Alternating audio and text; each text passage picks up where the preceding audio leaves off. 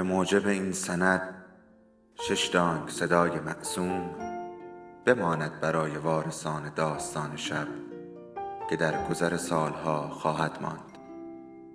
ارادتمند داستان شب.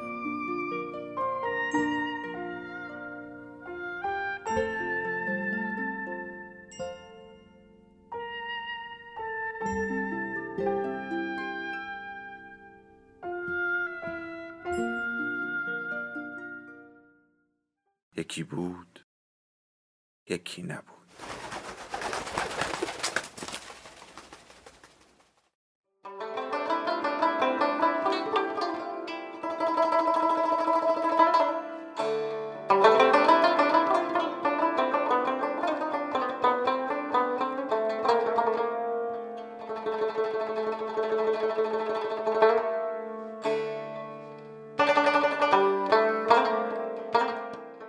آوریل 1978 روز آوریل 1978 سالی که مریم 19 سالش شد، مردی به نام میرکبر خیبر به قتل رسید. دو روز بعد تظاهرات بزرگی در کابل بپا شد. در آن محله همه به خیابانها ریخته بودند و از این حادثه حرف می‌زدند. مریم از پشت پنجره همسایه ها را می‌دید که در هم میلولند. با هیجان حرف می‌زنند و رادیوهای ترانزیستوری را به گوش خود چسباندند. فریبا را دید که به دیوار خانه خود تکیه داده و با زنی که تازه به ده مزنگ آمده است حرف می‌زند. فریبا لبخند می‌زند و کف دستایش را به شکم برآمدش میفشارد. زن دیگر که مریم اسمش را فراموش کرده بود از فریبا بزرگتر به نظر می رسید و موهایش به طرز غریبی ارغوانی فام بود. دست پسرکی را به دست داشت. مریم می‌دانست که اسم پسر بچه تارق است. چون شنیده بود که زن توی خیابان پشت سرش اسمش را صدا زده. مریم و رشید به همسایه ها ملحق شدند مثل ده هزار نفر از مردم که به خیابان ها ریختند و در مقر ادارات دولتی کابل راهپیمایی کردند. آن دو هم به رادیو گوش دادند. رشید گفت که میرکبر خیبر کمونیست برجسته‌ای بوده و حامیانش قتل او را به گردن حکومت داوود خان انداختند. موقع گفتن این حرف نگاهش نمی کرد و مریم حتی مطمئن نبود که در این مورد خطابش به او باشد. پرسید کمونیست چیه؟ رشید فین فینی کرد و ابروهایش را بالا انداخت. نمی‌دونی کمونیست چیه؟ خیلی ساده است. همه می‌دونن، همه می‌شناسن. نمی‌دونی؟ به. نمی‌دونم برای چی تعجب می‌کنم. بعد مچ پای خود را روی میز روی هم انداخت و زیر لب گفت یعنی کسی که معتقد به کارل مارکسیست باشد. کارل مارکسیست کیه؟ رشید آه کشید. صدای زنی در رادیو می گفت که ترکی رهبر شعبه خلق PDPA حزب کمونیست افغانستان به خیابان آمده و برای تظاهرات کنندگان سخنرانی های هیجان انگیز ایراد می کند. مریم پرسید منظورم این بود که چی می‌خوان؟ این کمونیستا عقیدهشون چیه؟ رشید نخودی خندید و سری جنباند. اما مریم از طرز باز و تا کردن بازوها و طرز نگاهش فهمید که خودش هم درست نمی‌داند. هیچی نمی‌دونی نه؟ مثل بچه ای مخت خالیه هیچ اطلاعاتی توش نیست. می‌پرسم چون خفه شو. مریم همین کار را کرد. ناشنیده گرفتن اینجور حرف زدن تحمل سرزنش ها تمسخر توهین ها طوری از کنارش رد شدن که انگار چیزی جز گربه خانگی نیست برای مریم آسان نبود. اما پس از چهار سال ازدواج مریم به روشنی می‌دانست وقتی زنی بترسد چطور می‌تواند مدارا کند و مریم می ترسید. خلق و خوی متغیرش، دمدمی مزاجیش، اصرارش در کشاندن هر گفتگوی پیش پا افتادهی به رویارویی و درگیری، گاه کار را به مشت و لگد و سیلی زدن میکشاند. و البته بعضی وقتها میکوشید با عذرخواهی ناخوشایندی جبرانش کند و گاهی هم نه. همه این حالات سبب ترس او می‌شد. ظرف این چهار سال پس از واقعی حمام شش دور دیگر امید پا گرفت و برباد رفت. هر فقدان، هر سخت و هر مراجعه به دکتر برای مریم در هم شکننده تر از دفعه قبل بود. با هر بار سرخوردگی رشید از او دورتر و رنجیده تر می شد. حالا دیگر هیچ کار مریم خوشنودش نمی کرد. مریم خانه را تمیز می کرد. دقت می کرد که همیشه چند تا پیراهن تمیز داشته باشد. غذاهای دلخواه او را برایش می پخت. حتی یک بار با نتیجه فاجعه آمیز لوازم آرایش خرید و از آن استفاده کرد. اما رشید که به خانه آمد و نگاهی به او انداخت با چنان نفرتی اخم کرد که مریم به دستشویی دوید و همه را شست و اشکای شرمگینش با آب صابون رژ لب و سرمه مخلوط شد حالا مریم از صدای پای او که غروبها به خانه می می ترسید. صدای کلید که در قفل در میچرخید و قشقش در قلبش را به تپش میانداخت. از رخت خواب خود به تلق تلق پاشنهایش و صدای خفه گام برداشتن پس از آنکه کفشای خود را به گوشه میانداخت گوش می‌داد. با گوشهایش حرکات او را یک به یک ثبت می کرد. قشقش پایه های صندلی که روی کف زمین کشیده می‌شد، جیرجیر گلایه آمیز صندلی خیزرانی که رویش می نشست، جیرینگ جیرینگ قاشق در بشقاب، خشخش روزنامه ای که ورق می‌زد و هورت کشیدن آب. و همچنان که قلبش گروب گروب می‌زد و ذهنش آشفته می‌شد که چه ای بتراشد شبها رویش میپرید. همیشه چیزی بود. چیزی هرچند جزئی که دیگ خشم رشید را به جوش بیاورد. چون هر قدر هم میکوشید خوشنودش کند هر قدر هم سراپا تسلیم خواستا و نیاسایش می‌شد باز کفایت نمی‌کرد نمی توانست پسرش را به او پس بدهد. از بابت این موضوع بسیار واجب ناکامش کرده بود. هفت بار ناکامش کرده بود و حالا دیگر جز سربار چیزی برایش نبود. این را از طرز نگاهش می‌فهمید. البته که هر وقت نگاهش می‌کرد بله سربارش بود. حالا از او پرسید چه اتفاقی داره میافته؟ رشید نگاهی کجکی به او انداخت. صدایی بین آه و غرش از خود درآورد. پاها را از روی میز انداخت و رادیو را خاموش کرد. آن را با خود به اتاقش برد و در اتاق را بست. روز 27 آوریل با صدای ترق ترق و قرش های ناگهانی و شدید به سؤال مریم پاسخ داده شد. پا به به اتاق نشیمن دوید و رشید را با لباس زیر و موهای آشفته پای پنجره دید که کف دستها را به شیشه می فشارد. مریم خود را به پنجره کنار او رساند. بالای سر هواپیماهای نظامی را می‌دید که به سرعت به سمت شمال و شرق می روند. صدای گوشخراششان آزاردهنده بود. در دوردست انفجار بمب تنین میانداخت و ناگهان ستونهای دود به آسمان برمیخواست. گفت چه خبره رشید اینا یعنی چی؟ رشید زیر لب گفت خدا می‌دونه. رادیو را باز کرد اما صدایی نیامد. آخه چی کار کنیم؟ رشید بی گفت منتظر میشیم. کمی بعد در همان روز رشید هنوز با رادیو ور می‌رفت و مریم در آشپزخانه پلو استناج میپخت.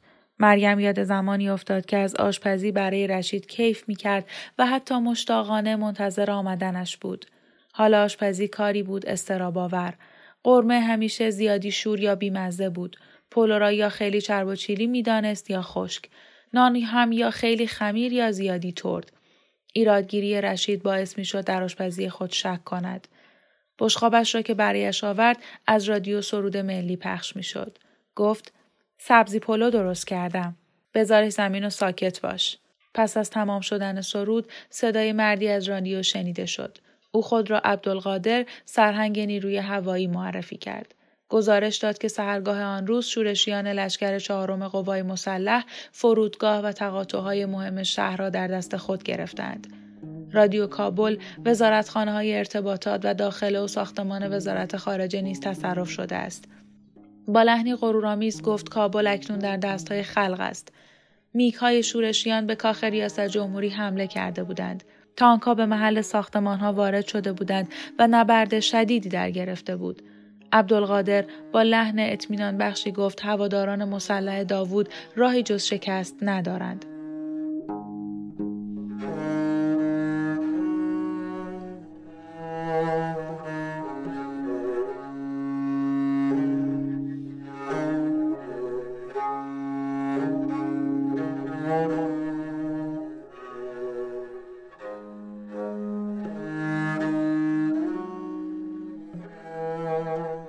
روز بعد که کمونیست ها شروع کردند به اعدام های فوری وابستگان به رژیم داوود خان و در کابل ورد زبان ها شد که در زندان پل چرخی چشم ای را از کاسه درآوردهاند و به اسافل اعضاشان شوک الکتریکی دادهاند. مریم خبرهایی را از کشتار در کاخ ریاست جمهوری شنید. داوود خان کشته شد.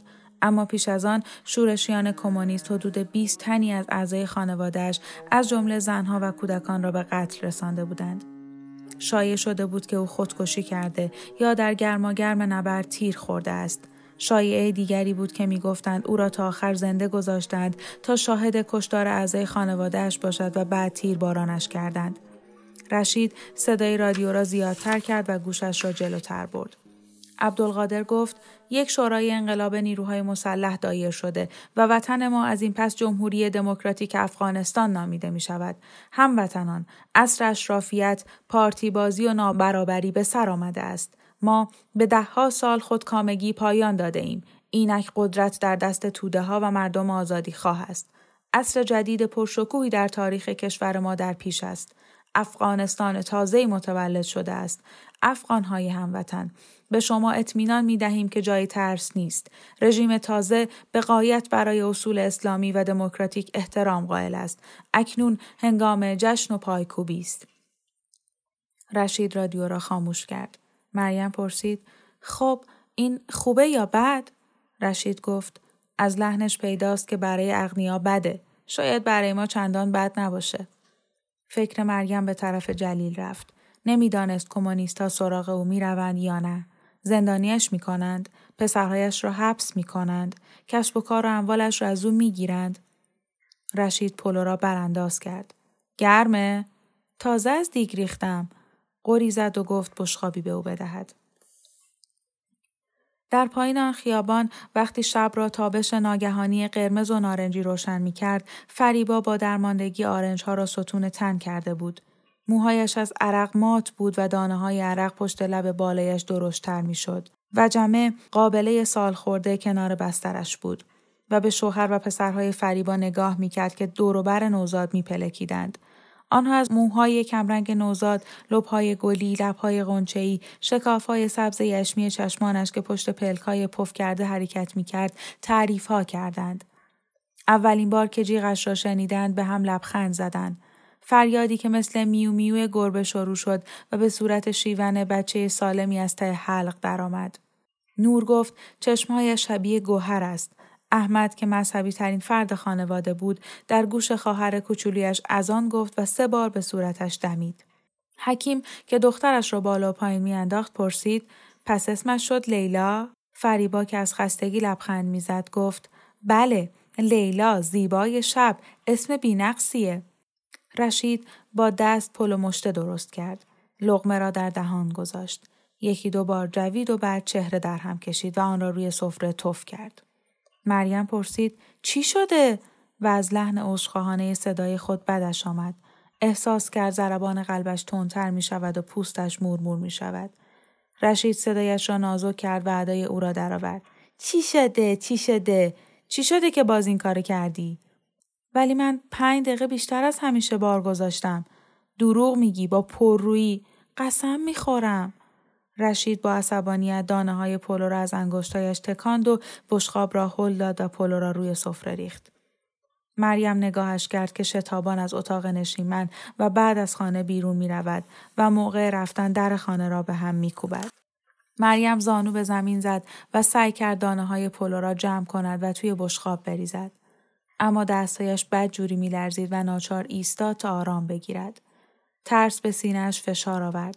سعی کرد چند نفس عمیق بکشد. چشمش به عکس خود توی پنجره تاریک اتاق نشیمن افتاد و سر برگرداند. بعد صدای در ورودی را شنید و رشید به اتاق نشیمن برگشته بود.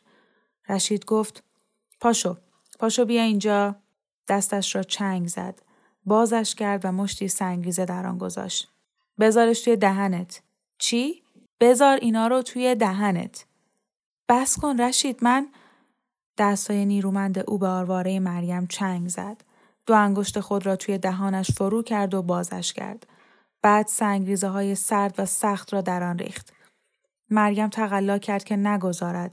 منمن کرد اما رشید همچنان سنگریزه ها را به دهانش ریخت. لبهایش به ریشخند لوچه شده بود. گفت حالا بجو. مریم با دهان پر از ماسه و سنگریزه منمن کنان به التماس افتاد. از گوشه چشمهایش اشک جاری بود. رشید داد زد بجا دیگه دود سیگارش را توی صورتش فوت کرد مریم جوید چیزی در ته دهانش شکست رشید گفت عالیه گونه هایش می لرزید. حالا می‌دونی طعم پلوی تو چطور بود؟ حالا می‌فهمی تو این ازدواج چی به من دادی؟ خوراک بد نه هیچ چیز دیگه ای. بعد رفت و مریم را تنها گذاشت که سنگریزه، خون و تکه های دو دندان آسیای شکستش را تف کند. پایان بخش اول.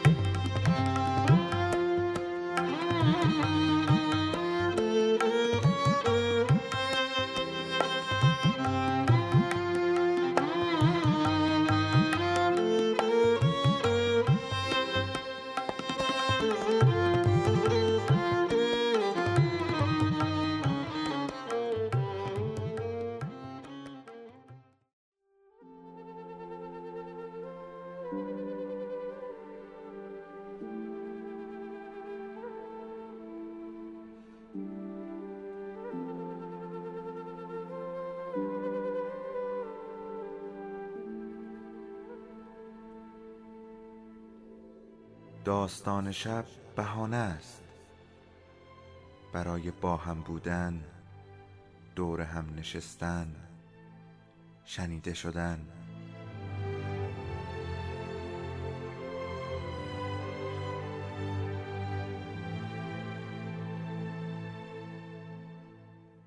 صدای افسانه ها رو میشنویم.